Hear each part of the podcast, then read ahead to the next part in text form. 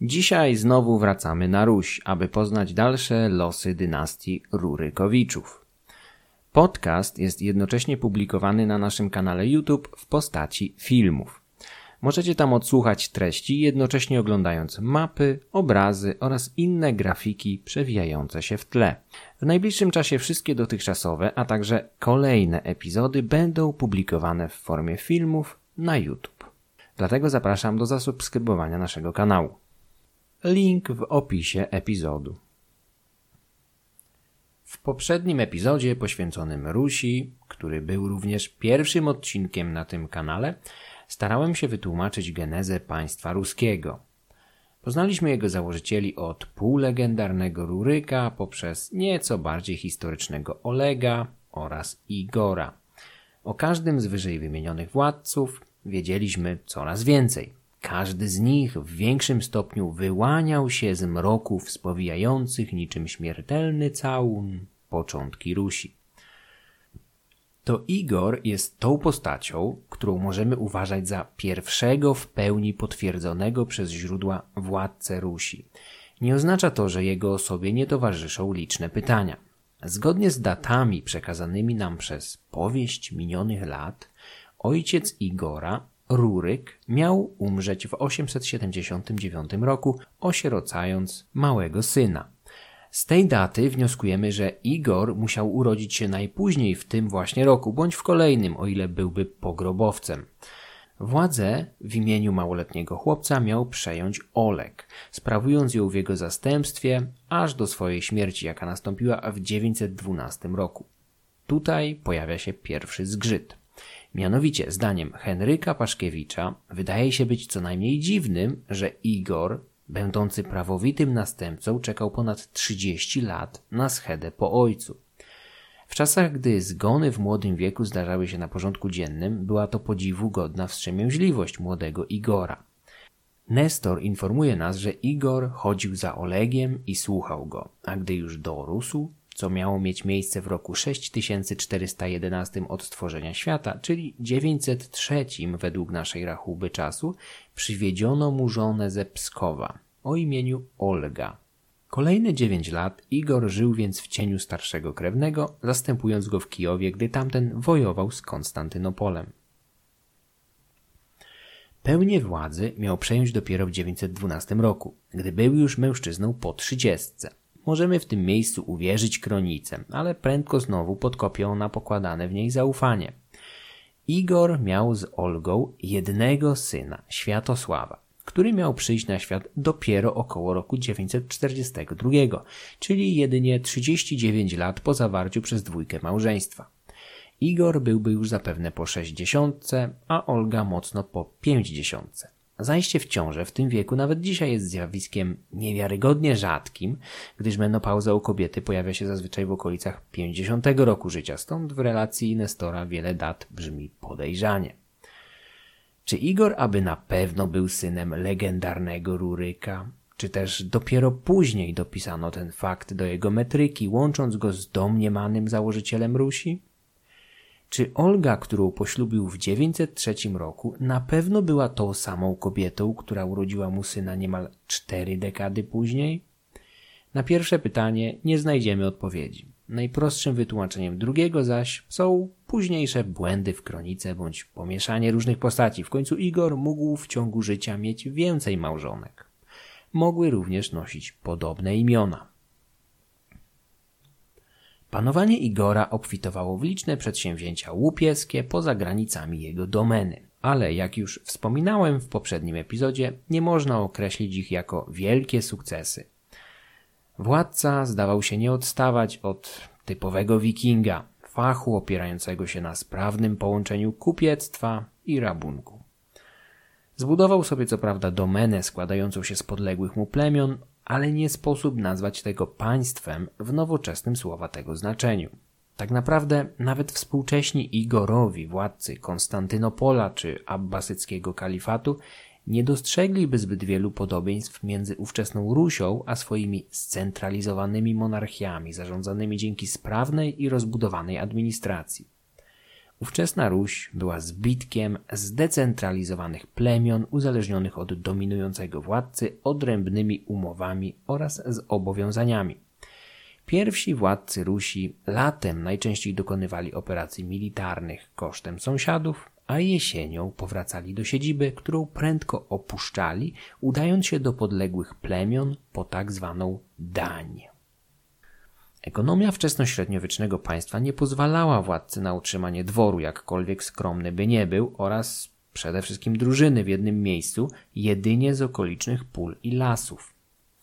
Prędko bowiem w okolicy zapanowałby głód.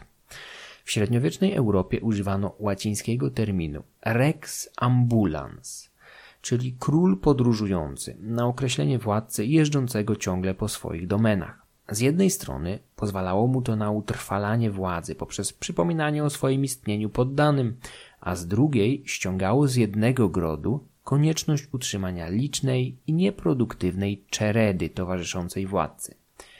Igor był pierwotną wersją takiego króla tułacza, jeżdżącego po swoich domenach, zbierając trybuty od uzależnionych plemion, na których koszt przez jakiś czas żył.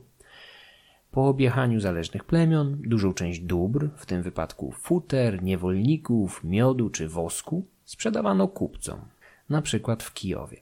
Brak bitego pieniądza uniemożliwiał pobieranie podatków w monecie, stąd we wczesnej Rusi dominował barter, czyli handel wymienny. Igor nie doczekał się przydomku mądrego, jakim obdarzano Olega przed nim, a sto lat później jego prawnuka, Jarosława. Znacznie odpowiedniejszy byłby dla niego przydomek chciwy. Kniaź miał bowiem skłonność do łamania zawartych przez siebie umów z podległymi plemionami oraz wymuszania większych haraczy. Jego największymi ofiarami byli drewlanie, pokonani już przez Olega, a za Igora obciążeni jeszcze większymi zobowiązaniami wobec Rusi. Tego było wciąż mało kniaziowi, który za namową swojej drużyny zmusił Drewlan pewnej jesieni do zapłacenia jeszcze większego trybutu. Jakby tego było mało, wracając do Kijowa, kniaź stwierdził, że może uzyskać jeszcze więcej i zawrócił z powrotem do Drewlan. Ufny w swój status wziął ze sobą jedynie część drużyny, co okazało się kolejnym, ostatnim już z serii błędów, jakie popełnił tej jesieni roku 945. Przyparci do ściany, drewlanie, poszli za radą swojego księcia Mała, który podsumował Igora zdaniem. Gdy się wnęci wilk do owiec, to wyniesie po jednej całe stado, jeśli go nie ubiją. Tak też i ten, jeśli go nie zabiję, to wszystkich nas wygubi. Jak zaplanowali, tak uczynili. Chciwy kniaź poniósł śmierć pod grodem i skorosteniem – Według legend miał zostać przywiązany do dwóch zakrzywionych w tym celu drzew, a następnie rozerwany po ich zwolnieniu. Nie wiemy z całą pewnością, czy zgon na pewno był aż tak drastyczny. Dość rzec, że śmierć kniazia nastąpiła w bardzo niefortunnym momencie. Jego następca, Światosław, był jeszcze małym dzieckiem pod opieką matki, którą znamy jako Olgę, chociaż najprawdopodobniej urodziła się jako Helga, córka jakiegoś lokalnego skandynawskiego wataszki, być może z Pskowa, jak chciałby Nestor. Wieść o nagłym zgonie męża musiała zdruzgotać młodą kobietę, która, jeżeli przymkniemy oko na wątpliwe datowanie jej ślubu przez Nestora, musiała mieć dwadzieścia kilka lat. Olga weszła na scenę historii gwałtownie zapisując się w niej na trwałe jako silna i bezwzględna władczyni. Jej zdecydowany charakter ujawnił się tuż po śmierci Igora. Drewlanie pogrzebali ciało swego oprawcy, ale prędko uzmysłowili sobie, jakie otwierają się przed nimi możliwości. Postanowili, jakby nigdy nic, wydać swego księcia, mała, za owdowiałą Olgę, przejmując tym samym panowanie w domenach Rurykowiczów.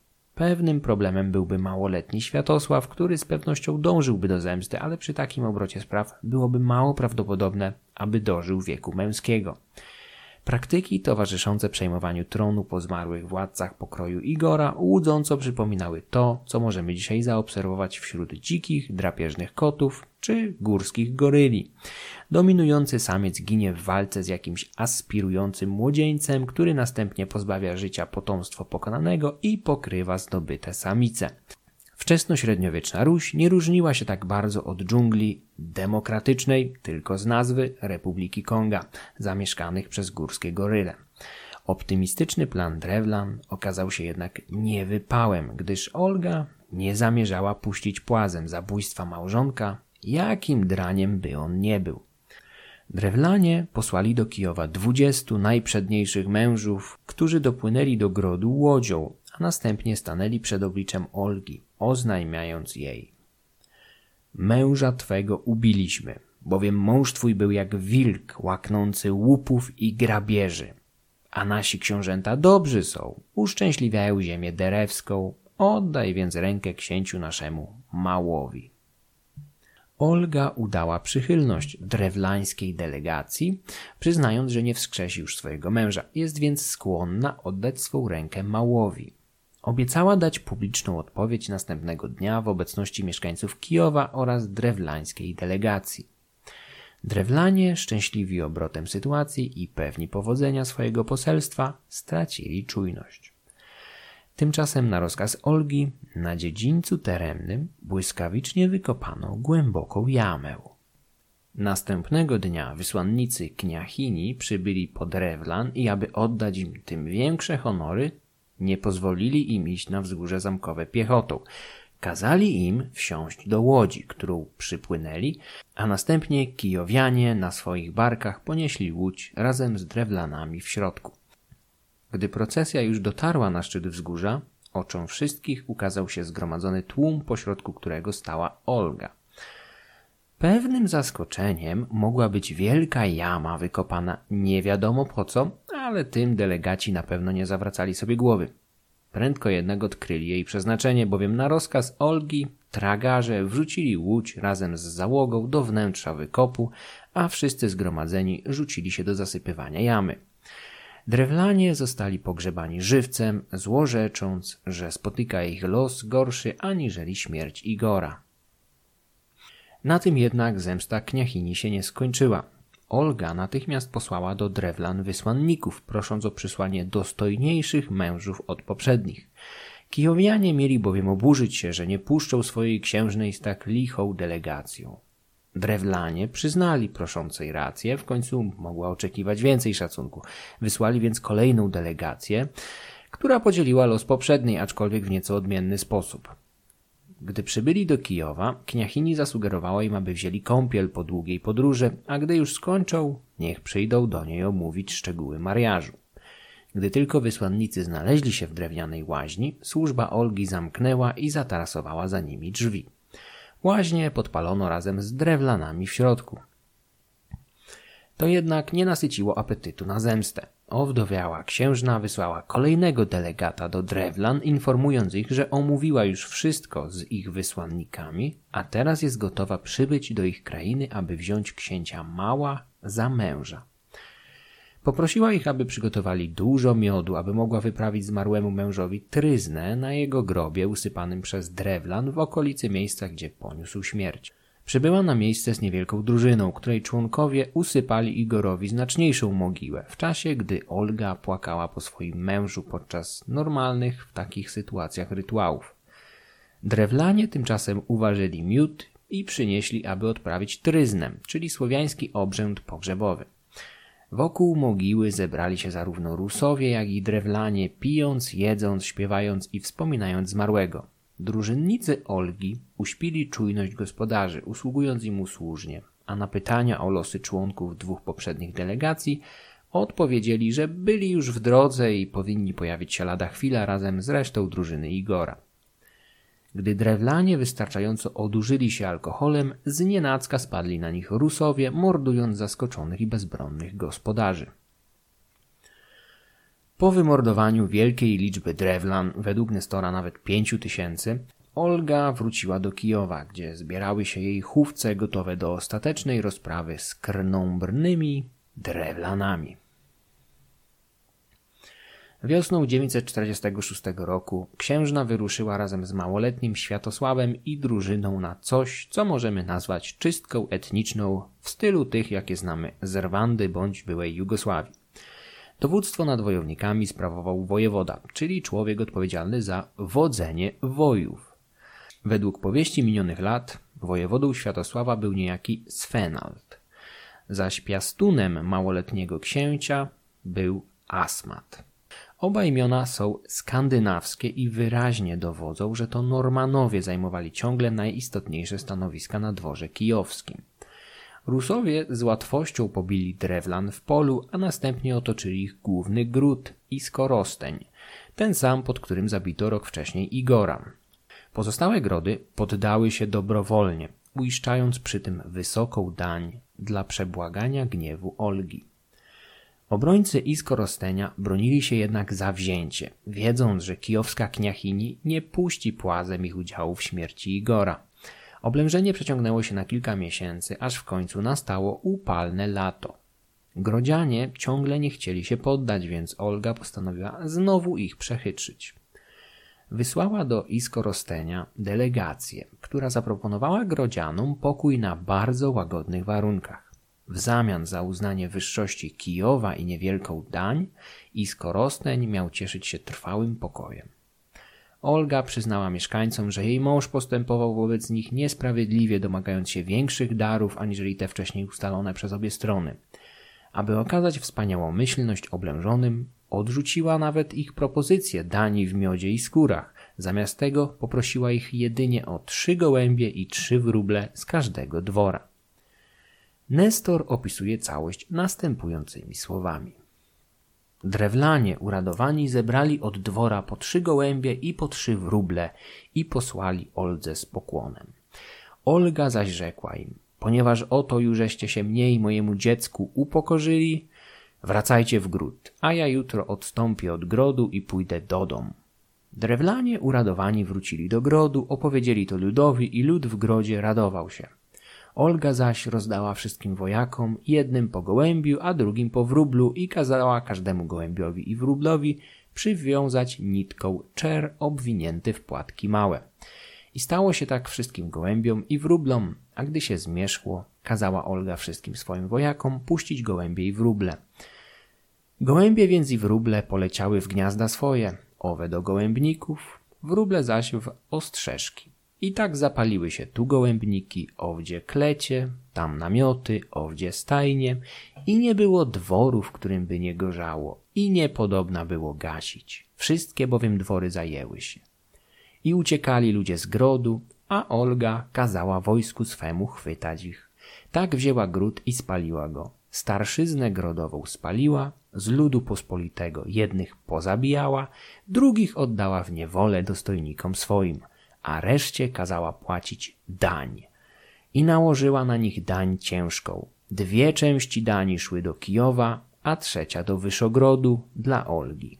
Był bowiem Wyszogród grodem Olgi i objeżdżała Olga ziemię derewską z synem swoim i z drużyną, stanowiąc prawa i daniny. Są jej stanowiska i łowiska. I przyszła w gród swój Kijów z synem swoim Światosławem i przez jedno lato bawiła. Wyszogród, który tak upodobała sobie Olga, jest dzisiaj miasteczkiem leżącym na obrzeżach Kijowa. Cała historia o zemście na drewlanach jest bardzo barwna i z całą pewnością została udramatyzowana na przestrzeni wieków, ale uważa się, że została zainspirowana autentycznymi wydarzeniami. Po raz kolejny dowiadujemy się, jak luźne relacje łączyły poszczególne plemiona wchodzące w skład tzw. Tak państwa ruskiego. Autonomicznymi domenami zarządzali książęta, tacy jak drewlański Mał, zobowiązani do składania corocznej dani oraz ewentualnie do pomocy wojskowej. Wzajemne relacje pomiędzy Kijowem a satelitami mogły być podszyte szczerą niechęcią czy nawet wrogością. Państwo trzymał jedynie przymus i groźba karnej ekspedycji, takiej jak ta przedsięwzięta przez Olgę i Svenalda. Jak zauważył Henryk Paszkiewicz, samo słowo Ruś w tamtych czasach oznaczało najczęściej terytorium wokół Kijowa bądź innych ważniejszych ośrodków zajętych przez Skandynawów. Dopiero z czasem termin ten przybierze drugie znaczenie religijne. Po oficjalnym chrzcie w 988 roku stopniowo termin Ruś zacznie coraz częściej oznaczać po prostu wyznawców dominującej religii chrześcijaństwa w obrządku wschodnim. Olga zapisała się jako sprawna i zdecydowana władczyni. Po zduszeniu rebelii Drewlan objechała podległe domeny, ustalając nowe danie, łowiska oraz pogosty. Przez tworzenie pogostów latopis ma na myśli wyznaczanie miejsc targowych, co znajdowało się w zakresie kompetencji książęcych. Pogost oznaczał na dawnej Rusi okręg administracyjny bądź sioło z miejscem targowym. W tym wypadku Olga raczej zajmowała się wyznaczaniem tych drugich. Zakładała również nowe sioła, noszące nazwy od jej imienia, tak jak w przypadku Olżyc. Kniachini zapisała się w tradycji z jak najlepszej strony, a fakt przyjęcia przez nią chrztu, o którym za chwilę opowiem, dodatkowo spowodował, że oprócz motywów legendarnych w tradycji oplatającej jej osobę pojawiły się z czasem liczne wątki hagiograficzne. Do historii przeszła z przydomkami mądra lub wieszcza, czyli takimi samymi, jakimi obdarzano przed nią Olega, rządzącego w imieniu małoletniego Igora. Najprawdopodobniej w przypadku obu postaci powstanie przydomku wiązało się z próbami tłumaczenia na język słowiański pierwotnych imion obu postaci. Oleg to w końcu Helge, a Olga to Helga. Te skandynawskie imiona oznaczają po prostu kogoś obdarzonego wielką mądrością bądź świętością. Olga przeszła do historii nie tylko z racji brutalnego stłumienia drewlańskiej opozycji i bycia matką słynnego Światosława. Była pierwszą potwierdzoną osobą z najwyższych kręgów ruskich, która przyjęła chrzest. Do zdarzenia doszło w latach 50. X wieku, chociaż nie sposób dojść do porozumienia, czy chrzest kniachini miał miejsce w 955 czy 957 roku. Także miejsce jest dyskusyjne. Do ceremonii mogło dojść zarówno w Kijowie, jak w Konstantynopolu, do którego Olga udała się przynajmniej raz. Nestor widział historię w następujący sposób. W 955 roku Olga przebyła na dwór cesarza bizantyjskiego Konstantyna Porfirogenety i z miejsca oczarowała władcę urodą i rozumem do tego stopnia, że pragnął się z nią ożenić. Ruska kniachini oznajmiła mu, że nie może do tego dojść, ponieważ jest ona poganką, ale z chęcią przyjmie chrzest, jeżeli Konstantyn zechce być jej ojcem chrzestnym. Cesarz przystał na to i razem z patriarchą Konstantynopola ochrzcił Olgę, która przyjęła imię Heleny, co było inspirowane Heleną, matką Konstantyna Wielkiego, jedną z pierwszych chrześcijanek na wyższych szczeblach władzy w starożytnym Rzymie. Po chrzcie Konstantyn Porfirogeneta miał dalej czynić awanse pięknej Oldze, ale ta szybko wyperswadowała mu je z głowy, oznajmiając, że przecież teraz cesarz jest jej ojcem chrzestnym, a ona jego córką, stąd związek taki nosiłby znamiona kazirodztwa. Wyprowadzony w pole władca, przyznał jej rację i nazwawszy swoją córką, wręczył jej mnóstwo darów na drogę powrotną. Patriarcha Konstantynopola tymczasem miał poświęcić nieco czasu, aby wytłumaczyć jej prawidła nowej wiary, którą przyjęła tak, aby mogła prawidłowo oddawać się chrześcijaństwu i być może skłaniać ku niemu innych.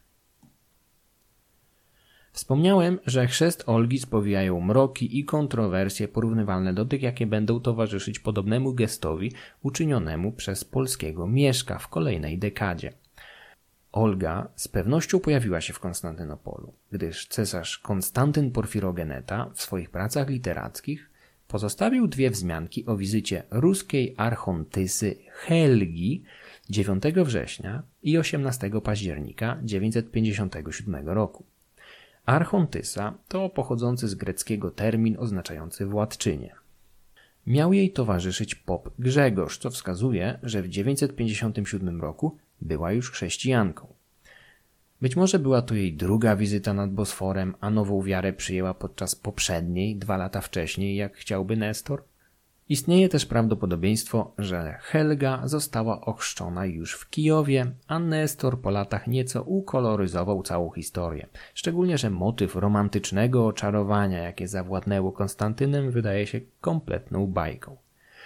Uczony cesarz pozostawił po sobie wiele prac literackich, wśród nich najsłynniejsze De Administrando Imperio i z pewnością zdawał sobie sprawę, że nie może poślubić poganki, a tym bardziej osoby, dla której był ojcem chrzestnym.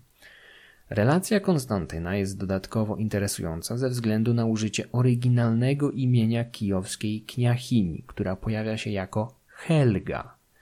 Najwyraźniej nie posługiwała się słowiańską wersją swojego imienia, a dopiero później pojawiła się w źródłach jako Olga. Po powrocie do Rusi księżna chciała poszerzyć grono chrześcijan, ale najwyraźniej jej starania nie spotkały się z większym sukcesem. Trzeba tutaj zauważyć, że zarówno w Kijowie, jak i w rejonach sąsiadujących z domenami Rurykowiczów byli już wtedy chrześcijanie, niektórzy żyjący tu od wielu pokoleń. Północne wybrzeża Morza Czarnego znajdowały się pod wpływem chrześcijaństwa z Konstantynopola od setek lat, zwłaszcza że cesarstwo posiadało istotne wpływy na Półwyspie Krymskim.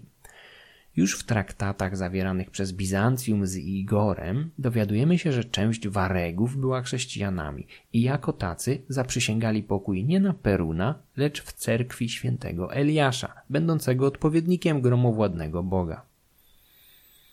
Religia Rzymian zdążyła złapać przyczółki nad Dnieprem, ale daleko jej było do ostatecznego triumfu. Ciągle większość populacji stanowili poganie i taka sytuacja miała utrzymać się jeszcze przez kilka dziesięcioleci. Dopiero chrzest wnuka Olgi, Włodzimierza, w 988 roku zapoczątkuje gwałtowną zmianę. Chrześcijaństwo, podobnie jak inne religie monoteistyczne oparte na świętych księgach, jak na przykład islam, miało olbrzymie problemy w rozwoju, jeśli było pozbawione wykwalifikowanej kadry duchownych, którzy mogliby odprawiać nabożeństwa zgodnie z regułami przyjętymi w kościele. Brak wystarczającej ilości księży wśród ruskich chrześcijan, takich jak Olga, kończył się w podobny sposób jak brak imamów wśród Bułgarów nadwołżańskich, o których opowiadałem w odcinku o podróży Ahmada ibn Fadlana. Wierni prędko zapominali zasady wiary i zaczęli zastępować je swoimi własnymi interpretacjami, co w krótkiej perspektywie prowadziło do powstania zupełnie nowej, synkretycznej religii, opartej w dużej mierze na lokalnych tradycjach. W końcu nadwołżańscy Bułgarzy po przybyciu muzułmańskiej delegacji z Bagdadu najbardziej byli zainteresowani imieniem rzekomej żony Allaha, a gdy dowiadywali się, że Bóg nie posiada małżonki, nie kryli zdziwienia.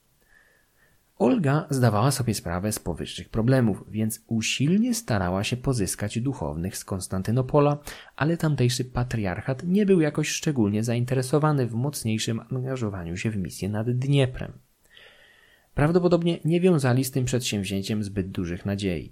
W przeciwieństwie do kościoła łacińskiego, Grecy nigdy nie prowadzili zbyt energicznej polityki misyjnej w sąsiednich krajach. Przypadki misjonarzy wysyłanych do Abysynii przez Justyniana, czy działalność Konstantyna i Metodego wśród Słowian były wyjątkami od reguły. Sporadycznie chrzczono barbarzyńców, licząc, że złagodnieją, a tym samym nie będą tak mocno nastawać na granice imperium, ale elity z nadbosforu najczęściej były sceptycznie nastawione do chrzczenia plemion żyjących daleko od stałych siedzib chrześcijan. Gdy w połowie XI wieku ochrzczono wodza jakiegoś odłamu pieczyngów, niejakiego Kegena, mnich Attaliates podsumował nawracanie dzikich koczowników jako tak bezsensowne jak wybielanie Etiopczyków. Olga, nie mogąc doczekać się wystarczającego wsparcia misyjnego z Konstantynopola, nawiązała mocniejsze relacje z łacińskimi chrześcijanami. W 959 roku, już jako Helena Regina Rusorum, czyli królowa Rusów, pojawia się w niemieckich kronikach. Wtedy to jej delegacja dotarła na dwór Ottona I, którego prosiła o biskupa i księży niezbędnych w krzewieniu wiary. Wsparcie z zachodniej Europy będzie jednak jeszcze słabsze aniżeli to udzielane przez Konstantynopol i nie przyniesie istotnych zmian w religijnej mozaice nad Dnieprem. Ruś leżała zbyt daleko od silnych centrów chrześcijańskich ówczesnych czasów, a niemieccy cesarze z dynastii Ludolfingów zwyczajnie nie mieli środków ani ludzi do efektywnego chrystianizowania pogańskich Słowian na Połabiu, nie mówiąc już o wysyłaniu misji do dalekiej Rusi, która jawiła się jako kraj odległy i dość egzotyczny. Olga starała się bezskutecznie skłonić do nawrócenia swego syna Światosława. Spotkała się jednak ze zdecydowaną odmową młodzieńca. Nestor pisze, że namawiała go do chrztu, lecz on nie zważał na to i słyszeć o tym nie chciał. A gdy kto chciał dobrowolnie ochrzcić się, nie wzbraniał mu, jeno szydził z niego. Matka nie dawała jednak za wygraną i mówiła Ja, synu mój, poznałam Boga i raduję się, gdybyś ty go poznał, radowałbyś się.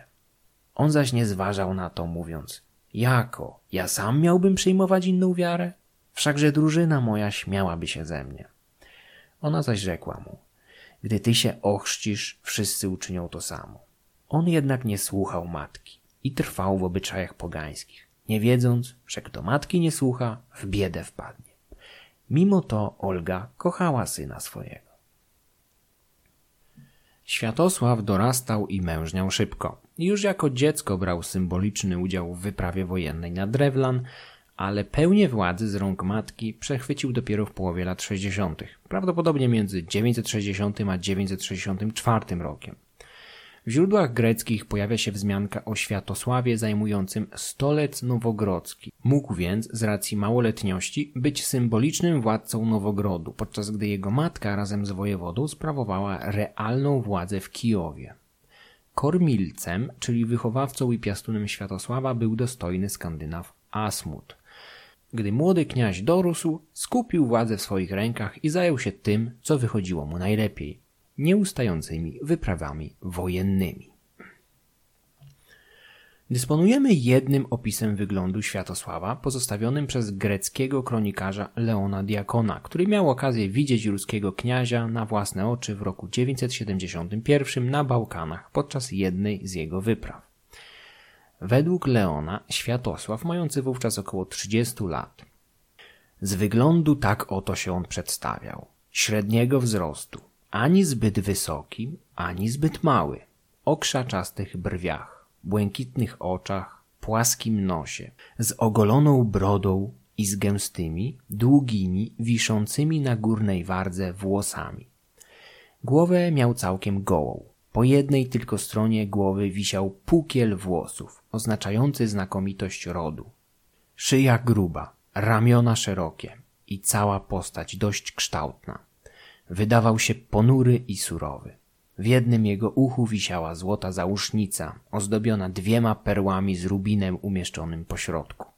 Odzież miał białą, niczym prócz czystości nie różniącą się od innych. Był to niewątpliwie ciekawy człowiek. Z pochodzenia Skandynaw, nosił słowiańskie imię, ubierał się zaś w stylu stepowych kaganów z wygoloną głową i sumiastymi wąsami. W czasach jego młodości największą regionalną potęgą był ciągle kaganat hazarski i to zapewne z niego czerpał inspirację młody władca. Jego następcy będą mocniej wzorować się na modzie panującej na dworze konstantynopolitańskim. Późniejsze o setki lat pokolenia zaczną przedstawiać Światosława w stroju kozackim, aby podkreślić jego związki z Ukrainą, ale musimy mieć na uwadze, że to tylko nowsze wymysły. Zanim młody kniaź pojawił się na Bałkanach w latach 70. X wieku, przez kilka lat był prawdziwą nemezis dla wszystkich sąsiadów Rusi. Żaden z jego poprzedników nie odniósł tak spektakularnych sukcesów militarnych w tak krótkim czasie. W 964 roku kniaź ruszył na słowiańskich wiatyczów, którzy dotychczas płacili daninę Hazarom, a w obliczu nowego napastnika prędko zmienili panów. Ufny w swoje siły kniaź ruszył na wschód, wędrując wzdłuż Oki i Wołgi, aż dotarł do państwa Bułgarów, których pobił z łatwością, zdobywając ich stolicę. Bułgarzy przetrwali, ale najlepsze lata mieli już za sobą. Od tego czasu musieli płacić dań Światosławowi. Po bogactwie, jakie obserwował kilka dekad wcześniej Ibn Fadlan, niewiele zostało. Największym sukcesem młodego kniazia była jednak zwycięska wojna z Hazarami, będącymi regionalną potęgą. Hazarowie od lat dominowali w rejonie stepów nadkaspijskich i czarnomorskich, zbierając dań od Słowian, Bułgarów i innych ludów tureckich. Stanowili też bardzo silne przedmurze zatrzymujące ekspansję islamu, być może w opozycji do nadciągających od południa z rejonu Iranu Arabów, kagani hazarscy przyjęli w pewnym momencie judaizm. W licznych wojnach, jakie toczyli ze zmiennym szczęściem z arabskimi najeźdźcami w rejonie Kaukazu, zdołali zatrzymać armię proroka. Hazarzy u szczytu swojej potęgi zdominowali ujścia Wołgi i Donu, dzięki czemu byli w stanie nakładać wysokie cła na kupców podróżujących tymi rzekami do Morza Czarnego i Kaspijskiego. Panowanie nad tymi szlakami dawało kaganom olbrzymie wpływy i to najprawdopodobniej było solą wokół Światosława. Taktyka kniazia była całkiem prosta. Nestor pisze, że był bowiem chrobry i lekki, chodząc jak ryś toczył mnogie wojny. Woza ani kotła ze sobą nie brał. ni mięs nie ważył, jeno cienki zraz, bądź koniny, bądź zwierzyny lub wołowiny na węglach upiekłszy jadał. Ani namiotu nie miał, jeno derkę podścielał, a siodło pod głowę brał. Tacy też byli wszyscy jego wojownicy. Posyłał po krajach, mówiąc: Idę ku wam. Waleczny kniaź zawsze wypowiadał wojnę wrogom. Nie robił tego jednak z racji jakiegoś szczególnego uszanowania dla reguł dyplomacji. Po prostu liczył na pokonanie wroga w polu, najlepiej w jednej walnej bitwie, a dając mu sygnał o zbliżającej się napaści, mógł liczyć, że przeciwnik zbierze większą część sił na jego powitanie. Taktyka ta była dość ryzykowna, ale dzięki niej kniaź mógł prędzej prowadzić kampanię, nie tracąc czasu na ściganie mniejszych oddziałów wroga po jego kraju i wycinanie ich po pojedynczych wioskach. Ograniczenie udziału taborów do minimum pozwalało armiom Światosława na osiągnięcie dużej mobilności, tak niezbędnej w rozległych rejonach Europy Wschodniej. W przeciągu trzech lat ruski kniaź pobił i zmusił do płacenia dani Wiatyczów, Jasów, Kasogów, Bułgarów i najpotężniejszych Hazarów. Upadek państwa tych ostatnich poważnie zachwiał dotychczasową równowagą geopolityczną w regionie. Co prawda Europie Wschodniej nie zagrażały już wojownicze armie islamskiego kalifatu, który na Bliskim Wschodzie rozpadł się na liczne lokalne walczące ze sobą państwa, ale w miejsce osłabionych Hazarów na stepy czarnomorskie wkroczyli inni koczownicy Pieczyngowie. Światosław będzie się z nimi kilkakrotnie potykał w przyszłości. Wojny Światosława nie były prowadzone bez zastanowienia, a potencjalna sława wydawała się celem drugorzędnym w stosunku do wpływów ekonomicznych. Wszystkie plemiona i narody pokonane w pierwszych latach rządów kniazia miały dostęp do ważnych szlaków handlowych przebiegających wzdłuż wschodnioeuropejskich rzek.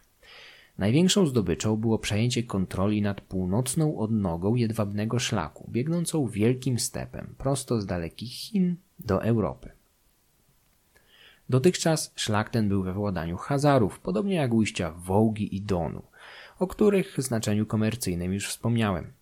Pobicie Bułgarów oraz sąsiednich plemion pozwoliło Rusi na zdominowanie tych rzek na większej ich części. Światosław zbudował mit nieustraszonego wodza i zapewnił sobie bogactwa płynące z handlu z Kaukazem i krajami Dalekiego Wschodu.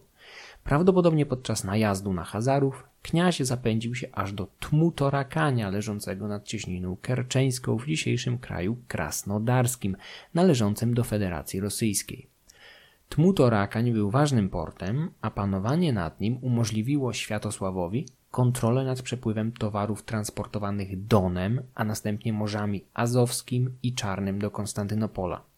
Znaczenie Krymu i cieśniny kerczeńskiej nie zniknęło z biegiem lat i nawet dzisiaj w XXI wieku ten rejon ma olbrzymie znaczenie strategiczne, będące powodem rosyjskiej agresji na Ukrainę w 2014 roku i ciągle trwającej tam wojny. Wzrost potęgi Rusi nie uszedł uwagi innym graczom w basenie Morza Czarnego, a szczególnie Bizancjum. Konstantynopol miał swoje posiadłości na Krymie, w Hersonezie, na terenie dzisiejszego Sewastopola. Chersones miał dla Bizancjum istotne znaczenie, ale jego obrona przed ewentualną agresją Rusi byłaby bardzo trudna ze względu na odległość od centrum imperium. Od Konstantynopola dzieliło Chersones 500 kilometrów morzem, stąd zaopatrywanie oblężonego miasta byłoby bardzo trudne. Panujący wówczas cesarz Nikefor Fokas, świetny generał znany z udanych kampanii przeciwko Arabom i przede wszystkim odbicia z ich rąk Krety, postanowił wyprzedzić ewentualne uderzenie Rusi poprzez sojusz ze Światosławem.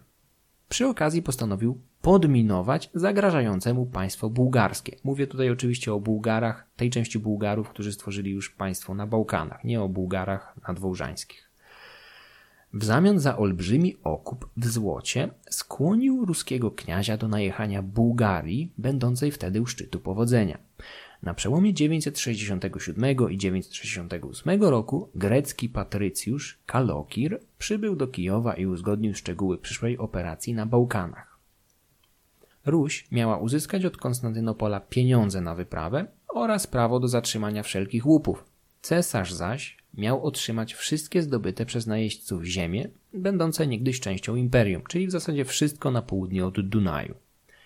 Światosław spadł na Bułgarię z olbrzymią armią, którą źródła szacują na 60 tysięcy ludzi. Składała się ona nie tylko z Rusów, którzy nie byliby w stanie wystawić takiej siły. Większą jej część stanowili najemnicy oraz wsparcie z podległych Kijowowi plemion. Z pewnością siły inwazyjne składały się w dużej mierze ze Słowian. Bułgaria nie była w stanie przeciwstawić się atakowi i w krótkim czasie Rusowie opanowali 80 grodów nad Dunajem. Światosław ustanowił swoją siedzibę w Perejasławiu u ujścia Wielkiej Rzeki, gdzieś na terenie dzisiejszej Rumunii. Władca prędko dostrzegł zalety tego miejsca, pozwalającego kontrolować ruch handlowy z całego dorzecza Dunaju. Warto tutaj zauważyć, że Dunaj, będący drugą po Wołdze najdłuższą rzeką Europy, umożliwiał kupcom z Bałkanów oraz serca kontynentu szybką i dość tanią podróż do wspomnianego Morza Czarnego, a stamtąd do Konstantynopola. Dorzecze Dunaju jest największym w tej części kontynentu, a rzeka do dzisiaj ma olbrzymie znaczenie w przewozie towarów.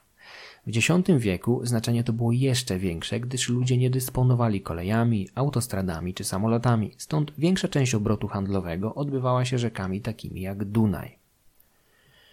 Nikefor Fokas błyskawicznie uzmysłowił sobie, że jego plan wyciągnięcia gorących kasztanów rękami Światosława spalił na panewce. Cesarz stworzył potwora, zapraszając na Bałkany wojowniczego barbarzyńcę z Kijowa. Monarchia bułgarska rozsypała się pod ruskim naporem niczym domek z kart, a Światosław nie zamierzał zadowolić się jedynie łupami. Wyraźnie zaczął dążyć do konfrontacji z samym Konstantynopolem. Nikefor popełnił błąd, opierając swoją decyzję na poprzednich kampaniach ruskiego kniazia. Światosław nie anektował bowiem podbijanych ziem. Zadowalał się rabunkiem, niszczeniem miast i eksterminowaniem potencjalnie groźnych przeciwników, jak miało to miejsce w przypadku Hazarów. Po złamaniu ich potęgi ruszał dalej. W Bułgarii miało być jednak inaczej. Konstantynopol nie mógł pozwolić na powstanie kolejnego rywala pod swoimi drzwiami, a słynna grecka dyplomacja zaczęła więc działać. Szybko i sprawnie. W 969 roku Światosław bawił w Perejasławiu, urządzając nowe domeny, gdy dotarła do niego zaskakująca wiadomość. Korzystając z nieobecności kniazia, Pieczyngowie najechali Ruś i oblegli sam Kijów.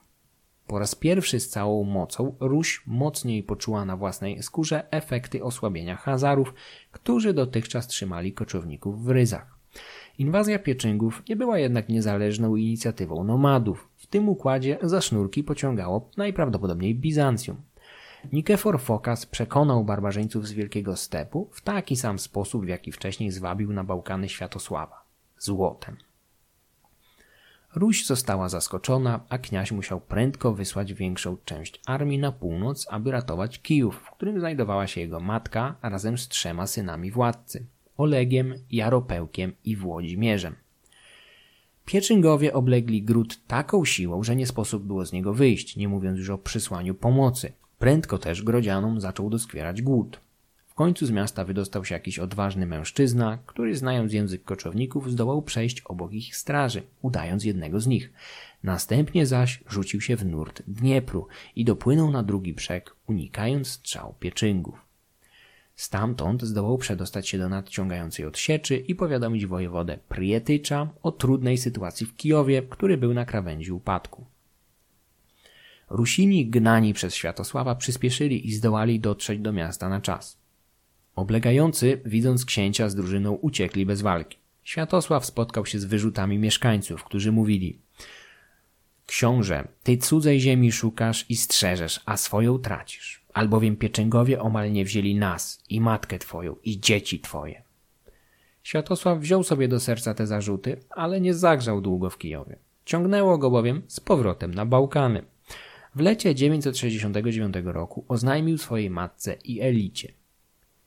Niemiło mi jest w Kijowie. Chcę żyć w Perejasławcu nad Dunajem. Tam bowiem jest środek ziem moich. Wszystkie dostatki schodzą się tam. Z Grecji złoto, pawołoki, wina, owoce rozliczne. Z Czech i Węgier srebro i konie. Z Rusi skóry, wosk, miód i niewolnicy. Rzekła mu matka, widzisz, żem chora. Kędy chcesz iść ode mnie? Już się była rozchorowała. Rzekła mu więc, pogrzeb mię i idź kędy chcesz. Po trzech dniach umarła Olga i płakał po niej syn jej i jej wnuki i wszystek lud płaczem wielkim. Nieśli ją i pogrzebali na miejscu. Zakazała była Olga, aby jej tryzny nie wyprawiali, albowiem miała kapłana, a ten pochował błogosławioną Olgę. Ten fragment jest bardzo istotny z kilku powodów. Światosław do dzisiaj jest bohaterem narodowym zarówno dla Ukraińców, jak Rosjan. W obu krajach jest traktowany jako ktoś na miarę Bolesława Chrobrego w Polsce. Przede wszystkim przypisuje mu się uczucia takie jak patriotyzm czy chęć budowania państwa narodowego w charakterze jaki znamy dzisiaj w obu krajach. Problem z tym, że ruski kniaź z całą pewnością daleki byłby od podpisania się pod takim uzasadnieniem swoich poczynań. Wyraźnie widzimy, że nie był przywiązany do jednego miejsca, choćby był nim nawet Kijów, tak mocno związany z historią jego rodu. W momencie, gdy Światosław zorientował się, że obszary naddunajskie oferują znacznie większe wpływy, nie wahał się ani chwili przenieść centrum swojego państwa 600 km na południe do ujścia Dunaju, gdzieś w dzisiejszej Rumunii. W tym miejscu ponownie przyjdzie mi zacytować słowa ukraińskiego historyka Oleksego Tołoczki, który państwo kijowskie określił jako rodzinną firmę, która miała własną administrację, siły zbrojne, prawa oraz dzikich do wyzyskiwania. Natychmiast przychodzi na myśl podobna zasada działania europejskich kompanii kolonialnych czasów nowożytnych. Światosław nie był patriotą ukraińskim czy rosyjskim. Bliżej było mu do pozycji CEO w dzisiejszych korporacjach, z tym, że on był także największym udziałowcem swojego rodzinnego przedsiębiorstwa. Olga zmarła 11 czerwca 969 roku i zdaniem Nestora została pochowana jako chrześcijanka. Nie chciała się zgodzić na zwyczajową tryznę, co wyraźnie wskazuje, że na Rusi ciągle dominowały tradycje pogańskie. Chrześcijaństwo nie zdołało się zakorzenić pomimo pewnych postępów, jakie poczyniło za życia Olgi. Księżna została uznana świętą w XII lub XIII wieku. Światosław przed wyruszeniem na Bałkany osadził na kijowskim tronie swego najstarszego syna Jaropełka. Drugiego Olega wysłał do Drewlan, którym, podobnie jak jego ojciec i matka, nie ufał, stąd postanowił wzmocnić swoje wpływy w ich kraju poprzez swego syna. Trzeciego syna, Włodzimierza, wysłał do Nowogrodu. Światosław po zakończeniu żałoby ruszył na południe do bułgarskich domen, które po jego nieobecności stanęły w ogniu. Świeżo podbici Bułgarzy skorzystali z chwili nieobecności kniazia i zrzucili jego dominację na krótko, jak miało się okazać. Światosław powrócił na Bałkany w lecie i od razu przystąpił do rekonkwisty Bułgarii, w tym także do zdobywania Perejasławia, swojej nowej stolicy. Cała ta sytuacja dodatkowo dowodzi, jak chaotyczna i powierzchowna musiała być władza sprawowana przez ruskich książąt w ich rozległych domenach, które zrzucały dominację centrum, gdy tylko kniaź znikał im z oczu. Po spacyfikowaniu buntowniczej Bułgarii Światosław, wojowniczy książę, którego ambicje nie znały granic, postanowił pójść za ciosem i ujarzmić Bizancjum, tak jak wcześniej Hazarów. Konstantynopol w pierwszej kolejności uciekł się do dyplomacji, oferując księciu okup zamiast wojny. Rusini podjęli rozmowy, ale prędko zostały one zerwane, gdyż w ich trakcie obie strony prowadziły dalej działania zbrojne. Nestor oskarża Bizancjum o złą wolę i granie na czas, co nie byłoby w przypadku tych ostatnich niczym nowym. Nie bez znaczenia na rozwój wydarzeń była też śmierć cesarza Nikefora, zamordowanego w kolejnym z wielu przewrotów pałacowych 11 grudnia 969 roku. Śmierć tego nieustępliwego, przebiegłego i zdolnego dowódcy mogła dodatkowo zmotywować Światosława do agresywniejszej polityki. Niestety dla Rusi miejsce obalonego cesarza zajął równie zdolny generał Jan Cimiskas, który cieszył się dodatkowo znacznie większą popularnością od poprzednika. Nikefor był człowiekiem apodyktycznym i bezwzględnym, oczekującym od otoczenia kompletnego posłuszeństwa i spartańskiej dyscypliny.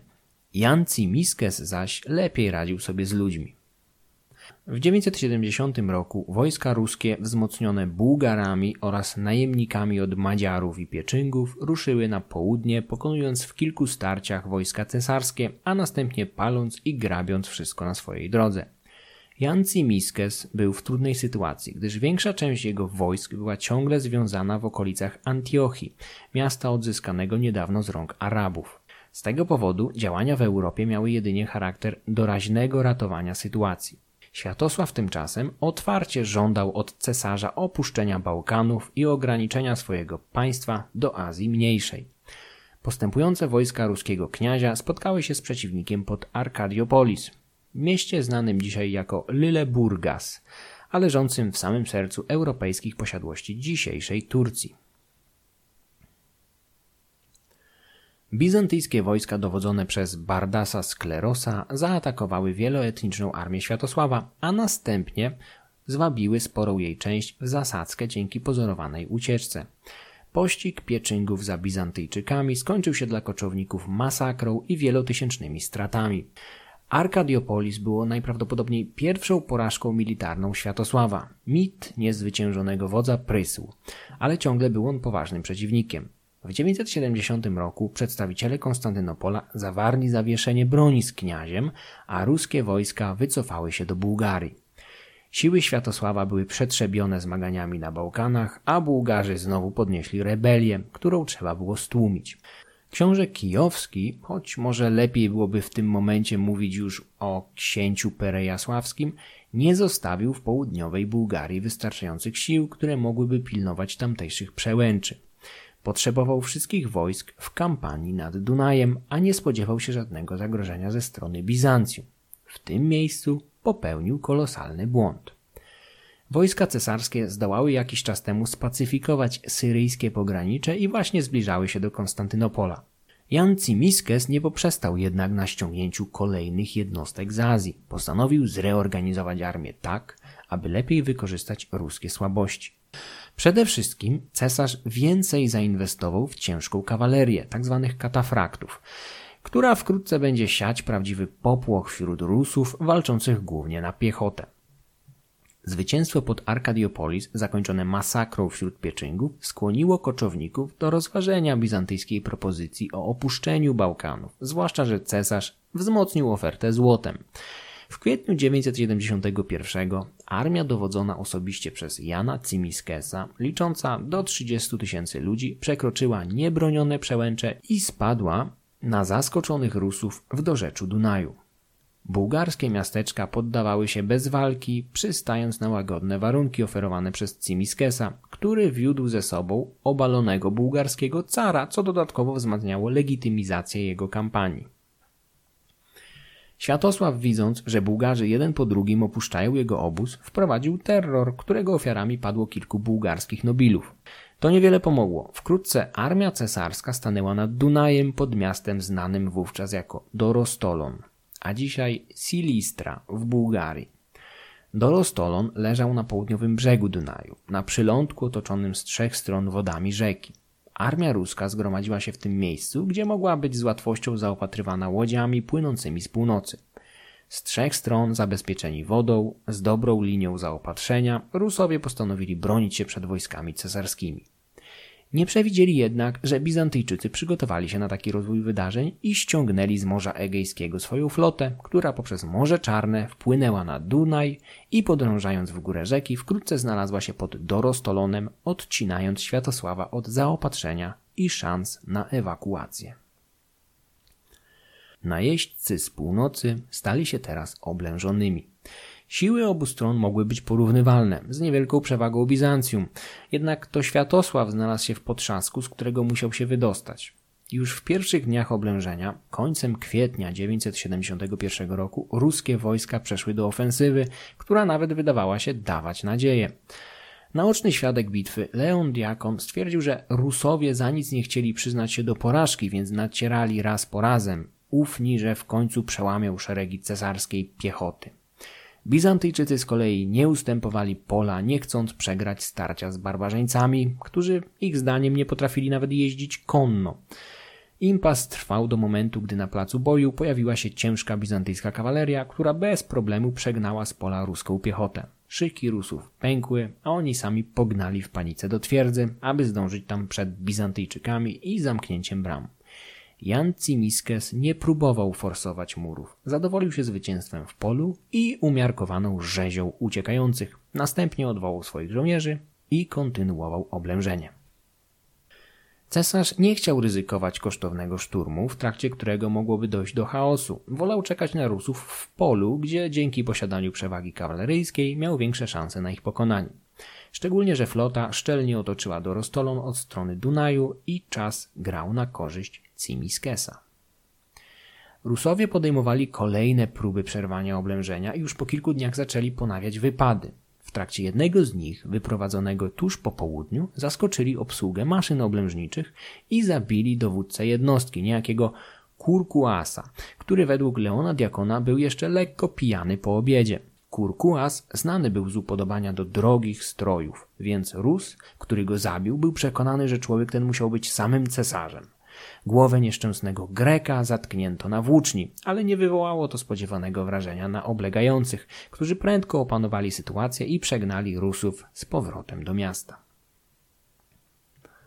Po jednej z kolejnych bitew na przedpolach do Rostolonu zapadło krótkie, niepisane zawieszenie broni, podczas którego Rusowie pod osłoną nocy udali się na pobojowisko i zaczęli zbierać swoich poległych. Armia cesarska nie przeszkadzała im. Leon Diakon zanotował, co następuje. Kiedy zapadła noc, podczas pełni księżyca wyszli na równinę i dokładnie obejrzeli swoich zmarłych. Po zebraniu zwłok pod murem i rozpaleniu wielu ognisk, poddali je kremacji i nad nimi poderżnęli gardła większości więźniów, mężczyzn i kobiet, zgodnie ze zwyczajem ich ojczyzny. Jako ofiary dla zmarłych topili nieodsadzone od piersi niemowlęta i koguty na Istros, rzucając je do szybko płynącej rzeki. Pod nazwą Istros kryje się oczywiście Dunaj. Rusowie złożyli bogom ofiary z ludzi i ptaków w intencji swoich poległych. W tym momencie sytuacja w Dorostolonie zaczęła przybierać ponury odcień. Co prawda czasem udawało się przemknąć pomiędzy greckimi statkami patrolującymi rzekę i dostarczyć do miasta jakieś zapasy, ale gdy po jednym z takich incydentów cesarz zagroził admirałom egzekucją, flota uszczelniła blokadę. Światosław odbył naradę z czołowymi wojami, ale odrzucono na niej propozycje rozmów pokojowych czy prób ucieczki, które musiałyby skończyć się katastrofą. Rusowie walczyli dalej. Leon Diakon przyznawał, że Rusowie znani byli z szalonego męstwa i sam nie słyszał nigdy, aby jakiś z nich dobrowolnie wpadł w ręce wroga żywy. Oblężenie trwało już trzy miesiące, gdy 24 lipca późnym popołudniem cała ruska armia wyszła na przedpola twierdzy. Rzymianie jak zwykle nie niepokoili oblężonych, wiedząc, że największe szanse na ich pokonanie mają właśnie w otwartym polu. Określiłem tutaj Bizantyjczyków jako Rzymian, gdyż oni sami w ten sposób się określali. Nie uważali się za Bizantyjczyków, Greków, tylko za Romajów, Rzymian. Cesarz ustawił armię do tej, jak się wkrótce okazało, decydującej bitwy w typowym szyku z jazdą na skrzydłach i piechotą w centrum. Rusowie z kolei ustawili na swoich skrzydłach łuczników, którzy mieli razić konie kawalerzystów. Piechota zajęła centrum. Oblężeni szybko rzucili się na Rzymian i zaczęli spychać piechotę w kierunku jej obozu. Walkę toczono w popołudniowym lipcowym skwarze, który w Bułgarii potrafi być wyjątkowo dokuczliwy. Cesarz nakazał w trybie rotacyjnym wydawać wojskom wodę zmieszaną z winem, co tymczasowo podtrzymało ich ducha. Wojska były jednak ustawione zbyt blisko twierdzy, pomiędzy lasem i bagnami, co nie dawało Rzymianom miejsca do manewrowania. Widząc to, cesarz nakazał zorganizowany odwrót całych sił w samym środku bitwy. O jakości bizantyjskiego wojska najlepiej świadczy fakt, że żołnierze byli w stanie bez większych problemów przeprowadzić ten zdyscyplinowany odwrót, dzięki czemu wkrótce znaleźli się na rozleglejszej równinie, pozwalającej kawalerii na swobodniejsze manewry. W trakcie walki jeden z członków straży przybocznej Jana Cimiskesa, niejaki Anemas, zdołał dostać się do samego Światosława, którego w bezpośredniej walce powalił na ziemię. Nie zdążył go jednak zabić, zginął wcześniej przebity włóczniami gwardii ruskiego władcy. Rusowie desperacko walczyli o życie, a po śmierci Anemasa, który kilka tygodni wcześniej zdołał zabić innego ruskiego wodza, w wojowników Światosława wstąpił nowy duch. Rzucili się mocniej na Rzymian i zaczęli odnosić wyraźne postępy, spychając zarówno piechotę, jak i kawalerię w kierunku obozu. Wszystko szło po myśli Rusów. Do czasu. Jan Cymiskes, widząc, że sytuacja zaczyna przybierać nieprzychylny obrót, sam rzucił się do walki razem z ostatnimi rezerwami w postaci gwardii przybocznej, tzw. Tak atanatoi, czyli nieśmiertelnych. Widok cesarza włączającego się do bitwy zainspirował jego zmęczone szeregi do mocniejszego oporu. Jakby tego było mało, słońce zniknęło pod gęstymi chmurami, zerwał się potężny wicher, a za nim gwałtowna burza. Nie jest to niczym szczególnym w tej części świata w lipcu. Na nieszczęście dla Rusów wiatr wiał im prosto w oczy, utrudniając skuteczną obronę. Katafrakci pod wodzą cesarza spadli na ruski mur tarcz, rozrywając go kompletnie. W tej samej chwili na jednym ze skrzydeł ciężka kawaleria pod wodzą Bardasa Sklerosa okrążyła ruską flankę i spadła na plecy wojów. Rzymskie centrum również ruszyło do przodu, a ruska linia pękła w kilku miejscach. Tak jak zawsze w bitwach tego typu, w momencie gdy jedna ze stron pękła, na placu boju zaczynała się rzeź. Nie inaczej było tym razem. Naoczni świadkowie przekonywali, że widzieli świętego Teodora pędzącego na białym rumaku na czele bizantyjskiej armii, ale bardziej pragmatyczni historycy, tacy jak John Haldon, po latach sugerują, że był to raczej cesarz we własnej osobie. Tak czy inaczej, Rusowie zostali po raz kolejny złamani i zapędzeni do fortecy. Tym razem jednak stracili bardzo dużą część wojska. Źródła bizantyjskie donosiły, że w ostatniej bitwie na placu boju poległo 350 Rzymian i 15 tysięcy Rusów, a zwycięzcy zebrali 20 tysięcy tarcz. Oficjalne straty ruskie wydają się być zbyt duże, ale bez wątpienia była to katastrofa, zaś ocaleli z pogromu znaleźli się w łasce Cimiskesa. Następnego dnia Światosław zrozumiał, że znalazł się w sytuacji bez wyjścia i poprosił o pokój. Cesarz przyjął delegację przychylnie, odnowił traktat pokojowy zawarty jeszcze przez Igora w 944 roku. W zamian za obiecanie zaniechania wypraw przeciwko Bizancjum zezwolił Światosławowi i jego ludziom na opuszczenie do Rostolonu pod bronią. Rusowie musieli jednak zostawić jeńców i łupy. Sama forteca też miała zostać przekazana w stanie nienaruszonym. Cesarz obiecał również Rusom zapasy na drogę powrotną do domu. Na sam koniec rozmów ruski władca przypłynął łodzią, aby osobiście spotkać się z Cimiskesem. To wtedy Leon Diakon mógł zobaczyć Światosława na własne oczy i pozostawić potomności cytowany wcześniej opis jego postaci. Grek zauważył z niemałym zdumieniem, że wódz Rusów, płynąc na rozmowy w łodzi, wiosłował własnoręcznie razem z innymi wojownikami. Po uzgodnieniu pokoju Światosław razem z resztkami wojska udał się na północ. Ale jak miało się wkrótce okazać, była to jego ostatnia wyprawa w życiu. Konstantynopol zdołał zawrzeć pokój z Rusią, ale Cimiskes zdawał sobie sprawę, że kijowski władca miał zaledwie nieco ponad 30 lat i wysoce prawdopodobne było, że za kilka lat, po odbudowaniu swoich sił, kniaź znowu powróci, tym razem może nawet lepiej przygotowany. Może nawet z jakąś kawalerią. Cesarska dyplomacja powiadomiła Pieczyngów, że Światosław będzie wracał do Kijowa Dnieprem, wioząc olbrzymie łupy chronione przez niewielką drużynę, gdyż większa część wojska wróciła do Rusi wcześniej z wojewodą Sveneldem. Już jeden z poprzednich cesarzy, Konstantyn Porfirogeneta, pisał o niebezpieczeństwie, jakie dla ruskich kupców stanowią Pieczyngowie i inni koczownicy czający się przy tzw. Tak porochach, czyli poprzecznych skalnych progach rzecznych. Przy porochach podróżni wystawiali się na zagrożenie, gdyż musieli opuścić łodzie i przenosić je nad skałami. W każdej chwili mogli na nich napaść jeźdźcy ze stepu. Wojewoda Sveneld radził władcy wracać z całą armią naokoło, ale Światosław uparł się, że zostanie dłużej nad Dunajem.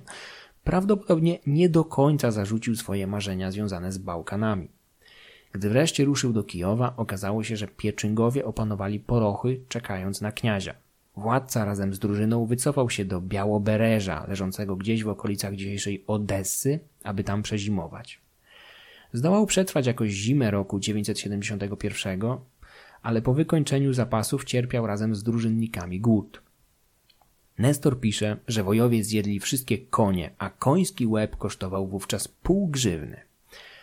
Gdy nastała wiosna, Światosław razem z resztkami wyczerpanej drużyny ruszył ponownie w górę Dniepru, licząc, że tym razem po zimowych roztopach poziom wody będzie wyższy i łatwiej przyjdzie mu pokonać porochy. Mylił się jednak. Podczas przekraczania progów skalnych na jego eskortę spadli pieczyngowie wysłani przez Hana Kurieł i zabili ludzkiego księcia razem z wszystkimi towarzyszącymi mu ludźmi. Według legendy Kuria miał odciąć głowę Światosława, a z jego czaszki zrobić puchar, z którego ostentacyjnie pił w trakcie uczt. Światosław ginąc na wiosnę 972 roku miał nieco ponad 30 lat.